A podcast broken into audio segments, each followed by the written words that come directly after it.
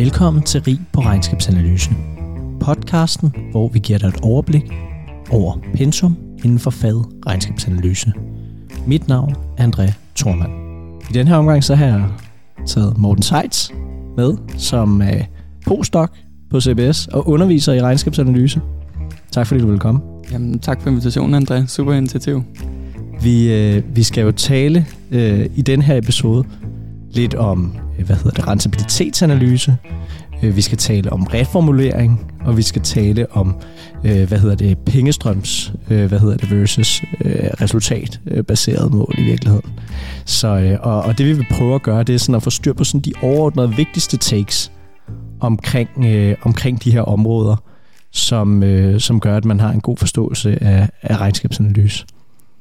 Øhm, for, for at give et oplæg til dig, Morten, så, øh, så tænker jeg, hvis vi, hvis vi nu leger, der er kommet et nyt regnskab øh, fra en virksomhed, og man så, så som øh, regnskabsanalytiker øh, skal forholde sig til det, hvad er sådan det første, øh, man, vil, man vil gøre i den sammenhæng? Jeg tror, at den første opgave er nok at finde ud af, hvordan driver ledelsen den her virksomhed? Hvad er driften af den her virksomhed? Altså, hvad, øh, hvor mange penge bliver der tjent på driften, for eksempel? Og, og, og for at man kan gøre det, er første step at lave det, vi kalder en reformulering. Og vi, vi skal lave reformuleringer i to centrale finansielle opgørelser. Den ene er på balancen, og den anden er i resultatopgørelsen. Og, og, og det vi gerne vil med reformuleringen, der vil vi gerne isolere den del af virksomheden, der er driftrelateret. Fordi at det er driften for virksomheden, der er det, der er det unikke for hver virksomhed. Finansieringsdelen vil vi gerne prøve at pille fra eller isolere for sig selv, fordi virksomheder kan jo godt kopiere hinandens finansieringsstruktur, men det er svært for Carlsberg at kopiere Heineken eller det er svært for en farmavirksomhed at kopiere, hvad Novo Nordisk gør for eksempel. Så det er driften for virksomheden, der er unik, og det er derfor, at vi prøver at isolere driften både på balancen og i resultatopgørelsen. Og, og hvad er det så, fordi at jeg, jeg oplever mange, som kan blive meget forvirret omkring det her med reformulering. Altså sådan, hvad, hvad er det i virkeligheden bare, øh, man gør sådan øh, helt praktisk? Ja, altså helt lavpraktisk. Så hvis vi starter med balancen, så gælder det om, at vi vil gerne finde alle de poster, der relaterer sig til drift. Så det man gør, det er, at man sætter D'er over på sine aktive sider for drift, og så sætter man nogle D'er over på passiv siden for drift. Så tager man alle dem, man har sat DV over på aktivsiden og lægger sammen, og så trækker man alle de D'er fra, man har over på passivsiden, og, de, øh, dem lægger man sammen og trækker sig fra. Så man får et netto driftsaktiver. Det samme kan vi gøre med finansieringsposterne over for passivsiden. sætte et F ud for dem, der er finansieringsrelateret. Altså for eksempel så noget gæld til banken. Øh, altså andre poster, der, der, der er relateret til finans. En, en beslutning, der er taget af finansfunktionen. Noget, der er rentebærende. Så det samme kan du gøre for, for, for, for finansieringsdelen. Sæt F'er, læg dem sammen over på, på øh, passivsiden, og så sæt F'er det samme over på aktivsiden, og så træk dem fra. Det er sådan set, det, det, det er sådan set, det, det er udgangspunktet. Og det, det virker jo meget, meget nemt, og alligevel så er der så mange, der er så forvirret over det. Hvorfor, hvorfor tror du, der er egentlig så meget forvirret over det her reformulering? Er det bare fordi, det er et svært ord? Øh, ja, det ved jeg ikke. Altså, det her er jo kun på balancen. Jeg tror, nogen bliver også lidt forvirret, når vi går til resultatopgørelsen om lidt. Men lad os lige blive ved balancen. Altså, det helt basale går ud på, at vi vil bare finde, hvad for nogle poster, der er relateret til driften. Jeg tror, der hvor folk bliver en smule forvirret er, altså, hvad er drift og hvad er finans? Og der må vi jo bare være ærlige, at mange gange er det ikke, er det ikke øh, clear cut, hvad der er hvad. Der er nogle poster, hvor to rigtig dygtige mennesker vil komme op med to forskellige besvarelser til, at er det drift eller er det finansiering. Det må hvad, vi bare tage med. Hvad er hovedreglen for, når man skal finde ud af, om det er drift eller finansiering? Hvad, hvad bruger man som tommelfingerregel? Ja, der er det? to tommelfingerregel, kan man sige. For driften er det, er det noget, vi har investeret i driften, der kræver et afkast. Så hvis vi som investorer har investeret nogle penge i en virksomhed, som har købt en maskine, som skal generere et afkast, så er det jo klart, så er en del af driften. Uh, og den anden, den anden vej går der også, eller den anden, på den anden side er der også en tommelfingerregel for, for finansieringsdelen, altså hvis det er noget, der kræver en rente, så vil vi typisk sige, at det er, det er, en, finans, det er en finanspost. Så det er de to tommelfingerregler, der er. Aktiv eller er driftsiden, eller driftdelen er, øhm, er det penge, vi har investeret i driften, der kræver et afkast, så er det drift. Er det penge, der, eller er det en post, der er rentebærende af natur, så er det finans. Og hvis jeg nu bare, fordi hvis, hvis jeg skulle lave en hurtig reformulering, ikke, så havde jeg, så havde jeg kigget på, øh, typisk på, på passivsiden først. Og så vil jeg sige, okay, hvad for noget gælder der i den her virksomhed? Øh, kort og langfristet gæld, øh, hvad har lån i banken, øh, og så videre. Sådan en helt standard rentebærende poster, ikke? som du siger, finansposter. Og så vil jeg trække, øh, hvad hedder det, det der lå i kassebeholdningen fra, og hvis der var nogle aktier eller et eller andet sådan særligt. Og så har jeg min netto rentebærende gæld, og så resten drift. Er det, vil det være en færre måde at gøre det på? Jeg tror, det er en god måde at starte op på, ja. Og så er der jo nogle, nogle diskussionsposter, man kan tage, men helt overordnet er det en færre måde at gøre det på. Sige, resten er, er drift, altså det, der ikke er finansiering af drift. Fin måde at starte ud på. Og hvad så med, hvad så med resultatopgørelsen? Hvad, hvad, hvad er der der øh, at, at huske på, når man ja, skal her, reformulere? Her oplever vi typisk, at, at de studerende bliver øh, en smule forvirret. Altså, hvad er det, vi skal? Og jeg vil sige, det, det, det grundlæggende, vi skal i resultatopgørelsen, det er, at vi skal fordele skatten. Igen vil vi gerne øh, prøve at isolere, hvad der er drift. Er der nogle poster i, i resultatopgørelsen, der ikke er drift, eller nogle gange er de. Det skal vi selvfølgelig styre på. Men helt overordnet går det ud på, at vi skal fordele skatten, så vi kan finde det, der hedder NOPAT, altså Netto Operating Profit After Tax, eller Net Operating Profit After Tax. Også kaldet EBIT efter skat, vel? EBIT efter skat, ja. ja. Så det er egentlig, det, det er egentlig hovedopgaven i resultatopgørelsen. Så kan vi begynde at trække ikke tilbagevendende poster fra og sådan noget. Det kan vi gøre senere, men det er hovedopgaven, når vi sådan, sådan den, den initiale hovedopgave, der er at fordele skatten. Så i virkeligheden, så som studerende, skal man ikke være særlig forvirret, eller som regnskabslæser, skal man ikke være særlig forvirret over det her med formulering, fordi det handler om på balancen at udregne, hvad er den netto gæld, fordi når du har gjort det, så har du fundet ud af, hvad er hvad hedder det, din netto driftsaktiver, øh, kalder man den anden side af det. Ikke? Ja, for det må være residualen, ikke også? Det, det må være alle dem, du ikke har sat F og V i din, din balance. Lige præcis. Det er al resten, ikke? Og så på, på resultatopgørelsesiden, så er det i virkeligheden bare at tage EBIT og trække skatten fra. Ja, og det er jo ikke bare skatten, som den står i resultatopgørelsen. Du skal regne skatten som, eller, øh, som om, at, ja, som om, at der ikke havde været noget, øh, nogle renter og noget renteskjold, i, øh, eller skatteskjold i, øh, i virksomheden. Så det er det, vi prøver at gøre egentlig. Præcis. Øhm, og så nævnte du lige det her med, øh, med øh, hvad hedder det, tilbagevendende poster. Øh, et fint ord for det er jo sådan noget med transitoriske eller tilbagevendende poster. Er det ikke det, det jo, jeg kalder det? Hvad hedder det? Så, så øh, det man også øh, i praksis nok vil kalde one-offs, øh, Øh, eller ting, som ikke har noget med driften at gøre. Øh, til dels, Morten, hvorfor er det, man skal rense det her ud? Og hvordan ved man, om noget er tilbagevendt eller ej? Ja, godt spørgsmål, og det er jo noget, der er rigtig svært, for hvad er tilbagevendende, og hvad er ikke tilbagevendende. Lad os tage det første spørgsmål først. Um, hvorfor, hvorfor skal man gøre det? Hvad er det, vi... Ja, Hvorfor skal man gøre det? Jo, det er jo fordi, når vi skal lave en værdiansættelse, for eksempel. Det kommer an på, hvad for en opgave vi skal løse. Men hvis vi siger, at vi skal løse, øh, den opgave, vi skal løse, er, at vi skal lave en værdiansættelse, så skal vi jo forecaste virksomhedens indtjening frem i tid. Og til det vil vi jo ikke have alle mulige støjposter med. Vi vil gerne finde ud af, hvad er, hvad er den tilbagevendende indtjening over tid. Så der, der prøver vi at korrigere og prøve at tage nogle af de her støjposter ud. Og det viser sig så at være en, øh, en sværere øvelse, end man skulle tro, fordi mange af de poster, som ledelsen i virksomhederne siger, er, er ikke tilbagevendende, altså non-core poster, der måske nogen, der vil kalde dem, eller transitoriske poster, som du selv var inde på, de er tilbagevendende, når man så kigger på store datasæt og sådan noget. Så man laver en fejl i sin værdiansættelse, hvis man ikke tager dem med. I hvert fald til dels tager dem med. Og det er jo svært, hvor meget skal man så tage med. Det må man jo sidde på der. Det er der noget guidance på, hvis man kigger lidt i, i forskningslitteraturen, men generelt er det jo, er det jo svært. Hvad er et godt eksempel på en, en rigtig one-off post? Ja, altså jeg tror i, i, i de poster, der er blevet undersøgt i litteraturen, er der faktisk ikke nogen af dem, der er sådan truly transitory. Altså der er ikke nogen af dem, der sådan kun sker én gang, og så sker de aldrig igen. Og det gælder selv for nedskrivninger, som er en af dem, der er, er, er mindst sticky, altså mest transitorisk, mest ikke tilbagevendende. Selv, selv hvis du først, altså en virksomhed, der har lavet en nedskrivning, er mere tilbøjelig til at lave en nedskrivning igen, end en anden virksomhed, der aldrig har lavet en nedskrivning før. Og det, det, det er ret interessant. Øhm, og, og netop, som du siger også i, i praksis, så vil, vil virksomhederne jo altid gerne, gerne kalde typisk omkostninger øh, one-offs. Men det vi skal huske, det er, at der også nogle gange kan være indtægter, øh, der er one-offs. Ikke? øh, som jo, hvad kan man sige, også skal renses ud øh, den anden vej. Det er korrekt, ja. Men de er jo de er bedst til at lægge omkostninger ned i de der, det de kalder ikke tilbagevendende, eller special items, eller der er forskellige ord for det, alt efter hvilken virksomhed man kigger på.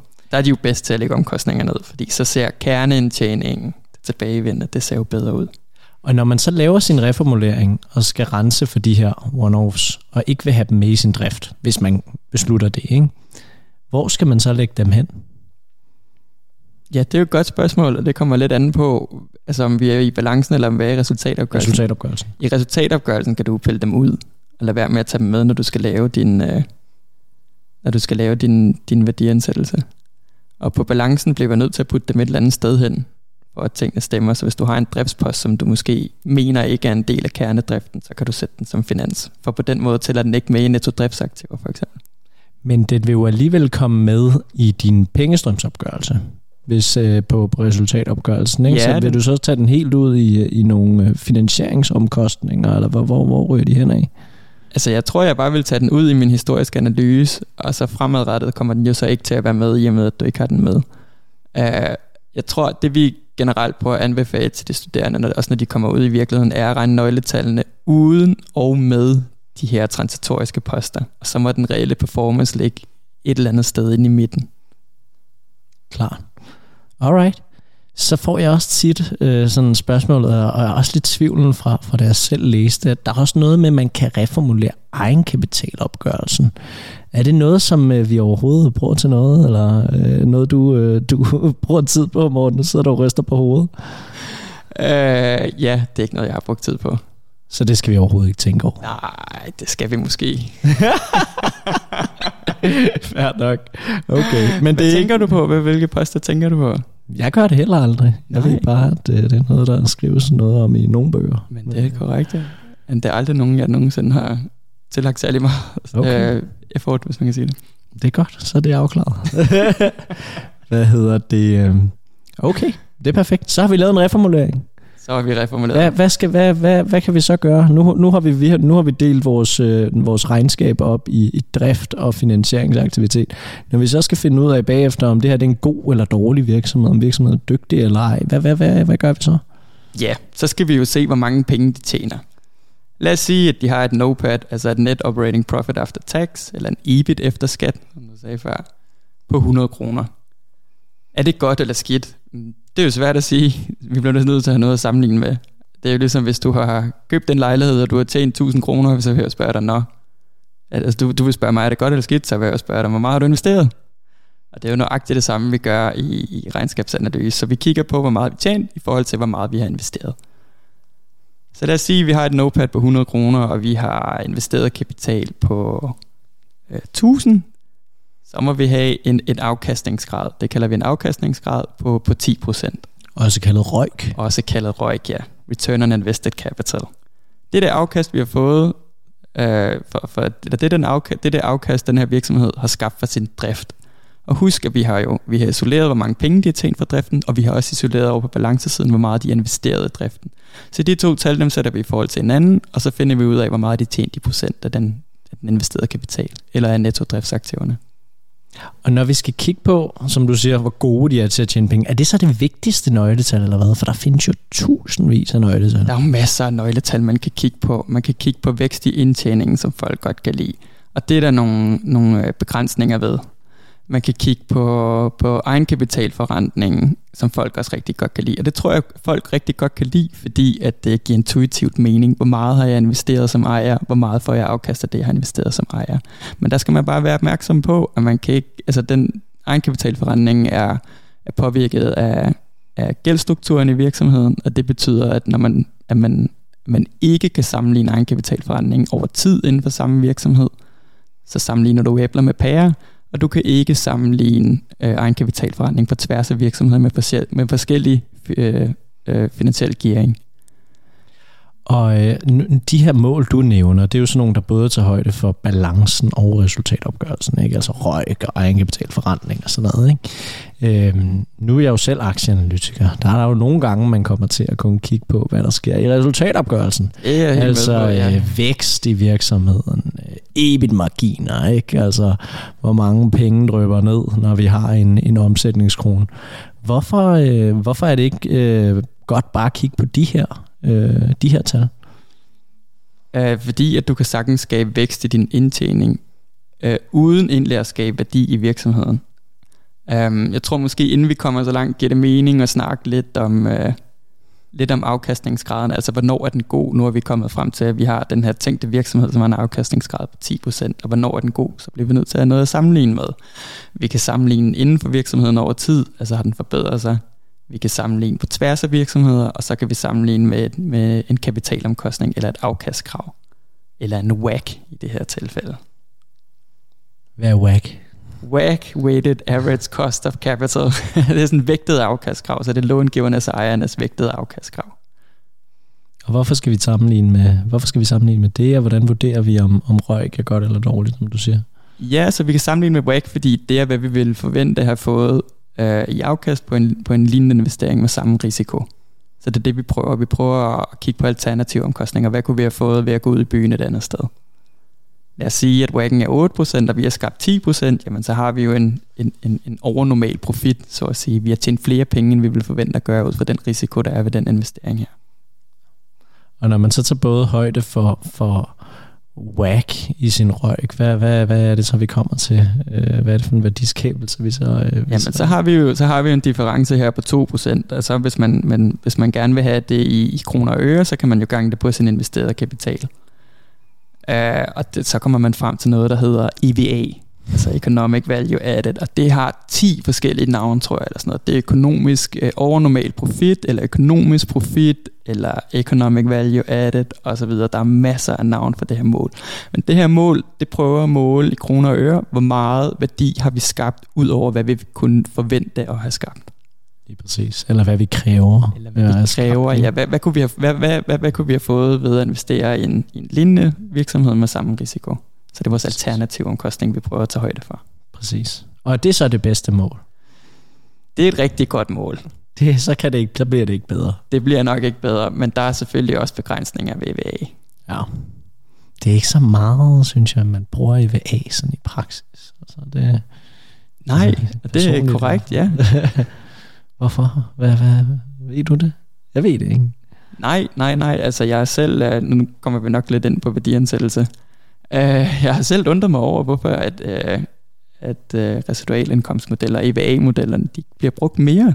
Det er jo fordi, at standarden nu i branchen er DCF. Så kommer man ikke over EVA. Men det, det taler vi om i en, i en anden episode ja, af de ansættelse. Ja, ja. Jeg vil gerne lige tilbage til det her med, uh, bare hvis vi taler lidt mere rentabilitet og, og nøgletal. Uh, en model, man bruger meget i det her tilfælde, det er jo det, der hedder Dupont-modellen. Mm. Hvorfor er det, den er skidegod? Jamen, den er skidegod, fordi at den gør sig i stand til at finde ud af lige præcis, hvor det er, at virksomheden øh, tjener penge, så at sige. Så nu har vi fundet frem til vores røg der på 10%. Vi har fundet ud af, at den er højere end vores WAC, så det ser ud som om, at det går godt i virksomheden. Hvor det næste naturlige spørgsmål er selvfølgelig, hvorfor? Hvad er det, virksomheden gør anderledes end andre virksomheder, for eksempel? Det kan vi så finde ud af ved at, dele, øh, ved at, ved at kigge på Dupont-modellen og dele, dele røg op. Så ROIC er, er produktet af, af overskudsgraden, altså hvor mange penge tjenes der per, ind, øh, per ind, eller omsætningskronen, undskyld, og, øh, og, og omsætningshastigheden. Og der bruger vi så vores reformulerede investerede kapital til at kigge på, på omsætningshastigheden. Perfekt så har vi fundet ud af, hvad, hvad Dupont-modellen kan. Og den kan jo drille ned på rigtig mange, øh, hvad kan man sige. Det er rigtigt, ja. Nu er det meget overordnet, vi kigger på overskudsgrader, vi kigger på omsætningshastigheder. Det vi gerne vil kigge på er selvfølgelig, altså overskudsgrader, hvor mange, tjene, hvor mange penge tjenes der per omsætningskrone. Det vil vi gerne sammenligne per, i forhold til, til konkurrenter for eksempel, eller i forhold til historisk for virksomheden. Og det kan vi jo gøre for hver post. Altså hvor er det virksomheden, den, den er bedre til at skabe indtjening end andre virksomheder. Det samme kan vi gøre på balancen hvor er det, vi har pengebindinger i den her virksomhed? Øh, hvor er det, vi binder rigtig mange penge i forhold til konkurrerende virksomheder. Når vi får ud af det, så kan vi finde ud af, hvad det er for nogle poster, vi, kan, vi, vi skal arbejde med at forbedre, hvis vi for eksempel sidder ledelsen i en virksomhed. Perfekt. Det sidste, jeg gerne lige vil forbi i den her, den her episode, det var noget af det, jeg lagde op til før, ikke? altså med, øh, med de her nøgletal, vi kun har på resultatopgørelsen, som er meget, meget brugt. Ikke? Altså, vi har den EBIT margin, vi vokser så meget, og så videre, og så videre. Øh, hvorfor er det ikke nødvendigvis udtryk for, øh, for sådan rigtig værdiskabelse i virksomheden, hvad der sker på resultatopgørelsen? Så nu skal vi tænke tilbage, vi var på før, at vi skaber værdi, altså vi skaber økonomisk profit, vi skaber EVA, når røg er større end WAC. Og du kan sagtens øge din indtjening i kroner og øre ved at lave investeringer, der giver et afkast, der er mindre end din WAC for eksempel. Så lad os sige, at du investerer til 5%, du laver en investering, der giver et afkast på 5%, så kommer din indtjening til at øges. Det, det er vi enige om, ikke også? Indtjeningen stiger ved det her. Ja, ja, selvfølgelig. Yes, og har vi skabt noget værdi, når vi har skabt et afkast på 5%, når vi, vores alternative omkostning er 8%? Nej. Så har vi ikke skabt noget værdi, vel? Men vi har skabt værdi på resultatopgørelsen, ikke? Vi har skabt mere indtjening, det er klart. Præcis. Men vi har destrueret værdi i og med, at vi har lavet en, en investering med en NPV-værdi, altså en, en nutidsværdi mindre end 0. Præcis. Og, øh, og når vi sådan skal summere alle de her ting op, så kommer vi jo til et element af, af et regnskab, som vi ikke har noget at tale så meget om endnu, men netop øh, pengestrømsopgørelsen. Oh ja, ja. Øhm, altså det sted, hvor at, at alle, øh, hvad kan man sige, ind- og udgange af, af penge øh, bliver, bliver afspejlet øh, i en virksomhed. Ikke? Øhm, det er McKinseys øh, opgørelse, mener eller bog, der siger det her med cash er king. Er det ikke det? Det ved jeg faktisk ikke, men der, jeg tror, det er udbredt i mange finansieringsbøger, at cash er, cash is king. Cash is king, ikke? Fordi vi kan se, øh, vi tager højde for alle de her forskellige ting, øh, både arbejdskapital og alle sådan nogle ting, vi ikke har talt så meget om. Det er fint, det er fint. Hvad hedder det? Øh, og, øh, og hvorfor er det, at cash ikke nødvendigvis er king, Morten? Det er det jo fordi, at cash det måler penge, der kommer ind ud af virksomheden, og det er bare ikke særlig godt til at måle selve værdiskabelsen i en virksomhed.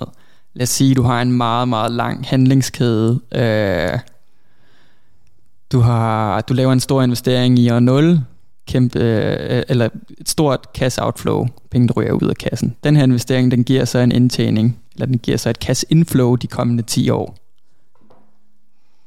Altså har du så destrueret en hel masse værdi i år 0, og skabt lidt værdi i år 1, 2, 3, 4, 5 og så videre op til 10.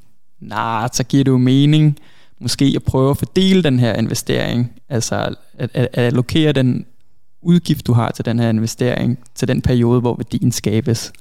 Så det er jo det, man gør i et, i et accrual-based regnskab, at man, øh, at man, at man putter en, en investering i en maskine for eksempel på balancen, og så afskriver man den over, over dens levetid. Så her der prøver man at matche indtægter og omkostninger til den periode, hvor, hvor værdien skabes og hvor, hvor værdien forbruges. Men det gør man ikke i cashflow. Det gør man ikke i cashflow. Det er præcis. Så det er, hoved, hoved, øh, det er hovedgrunden til, hvorfor de er bedre. Så er der jo en hel masse empiri på, hvorfor det er bedre også. Præcis. Okay, det er interessant. Hvad hedder det? Selvom jeg sikkert stadig vil claime, at, at cash er, er king til nogle, øh, til nogle formål, øh, så hvad hedder det? Så, så har det været super interessant. Hvis vi skal tage nogle af key takes herinde vi slutter, Morten, inden den her episode bliver, bliver alt for lang. Hvad skal vi så sige? Reformulering er meget simpelt. Du skal regne to tal. Det kan i hvert fald gøres meget simpelt. Det kan ja. gøre meget simpelt. Vi skal ja. helt, nu, nu starter vi med at gøre det simpelt, så kan vi gøre det komplekst bagefter. Ikke? Ja, Man skal regne to tal. Netto rentebærende gæld, net operating profit after tax, eller NOPAT. Det er den ene ting så kan man anskue regnskaber på, på mange forskellige måder, når man finder ud af, om, øh, om en virksomhed er dygtig eller ikke er dygtig til at tjene penge, så er det vigtigt at overgøre at tage højde eller at tage udgangspunkt i nogle resultatmål, som både har resultatopgørelsen og balancen, ikke? Det er vigtigt, ja. Og lige for, for at lægge en krølle på det, så har vi, øh, vi lavet en undersøgelse med danske SMB'er og spurgt, hvordan måler I profitten i en virksomhed? Og det var så noget 1 ud af 10 virksomheder, der kigger på det i forhold til et balancetal. Så der er altså der er plads til forbedring ude i virkeligheden, kan man sige. Præcis. Og det er derfor, at det er fedt at få en masse dygtige studerende, som ved de her ting, når de jo, starter. ikke? jo, jo, jo, og jeg stresser det jo også for, man siger, det skal I altså bruge det her, når I kommer ud. Præcis. Så røg og EVA særligt, ikke? Det er dem, der er, der er centret for vores øh, rentabilitetsanalyse. Præcis. Og det kan man så dele op på alle mulige forskellige måder igennem Dupont. Det, det er bare man, man, godt, godt at vide, ikke? Og, og det går vi ikke dybere ind i. Og så, øh, så er det sidste punkt, det er, at cash ikke nødvendigvis er king. Kasse er ikke nødvendigvis king. I hvert fald ikke, hvis vi gerne vil prøve at måle værdiskabelsen i en virksomhed. Præcis. Tak for den her gang, Morten. Det er mig, der takker, André. Tak fordi du lyttede med til Rig på Regnskabsanalyse. Hvis du kunne lide, hvad du hørte, så gør mig en tjeneste. Og rate os inde på Spotify eller iTunes, eller hvor du lytter til din podcast. Du kan også følge André Thormann, Benjamin Smofen, inde på LinkedIn, eller Rig på Viden, som er vores anden podcastserie, inde på både LinkedIn, eller hvor du lytter til din podcast på Genhør.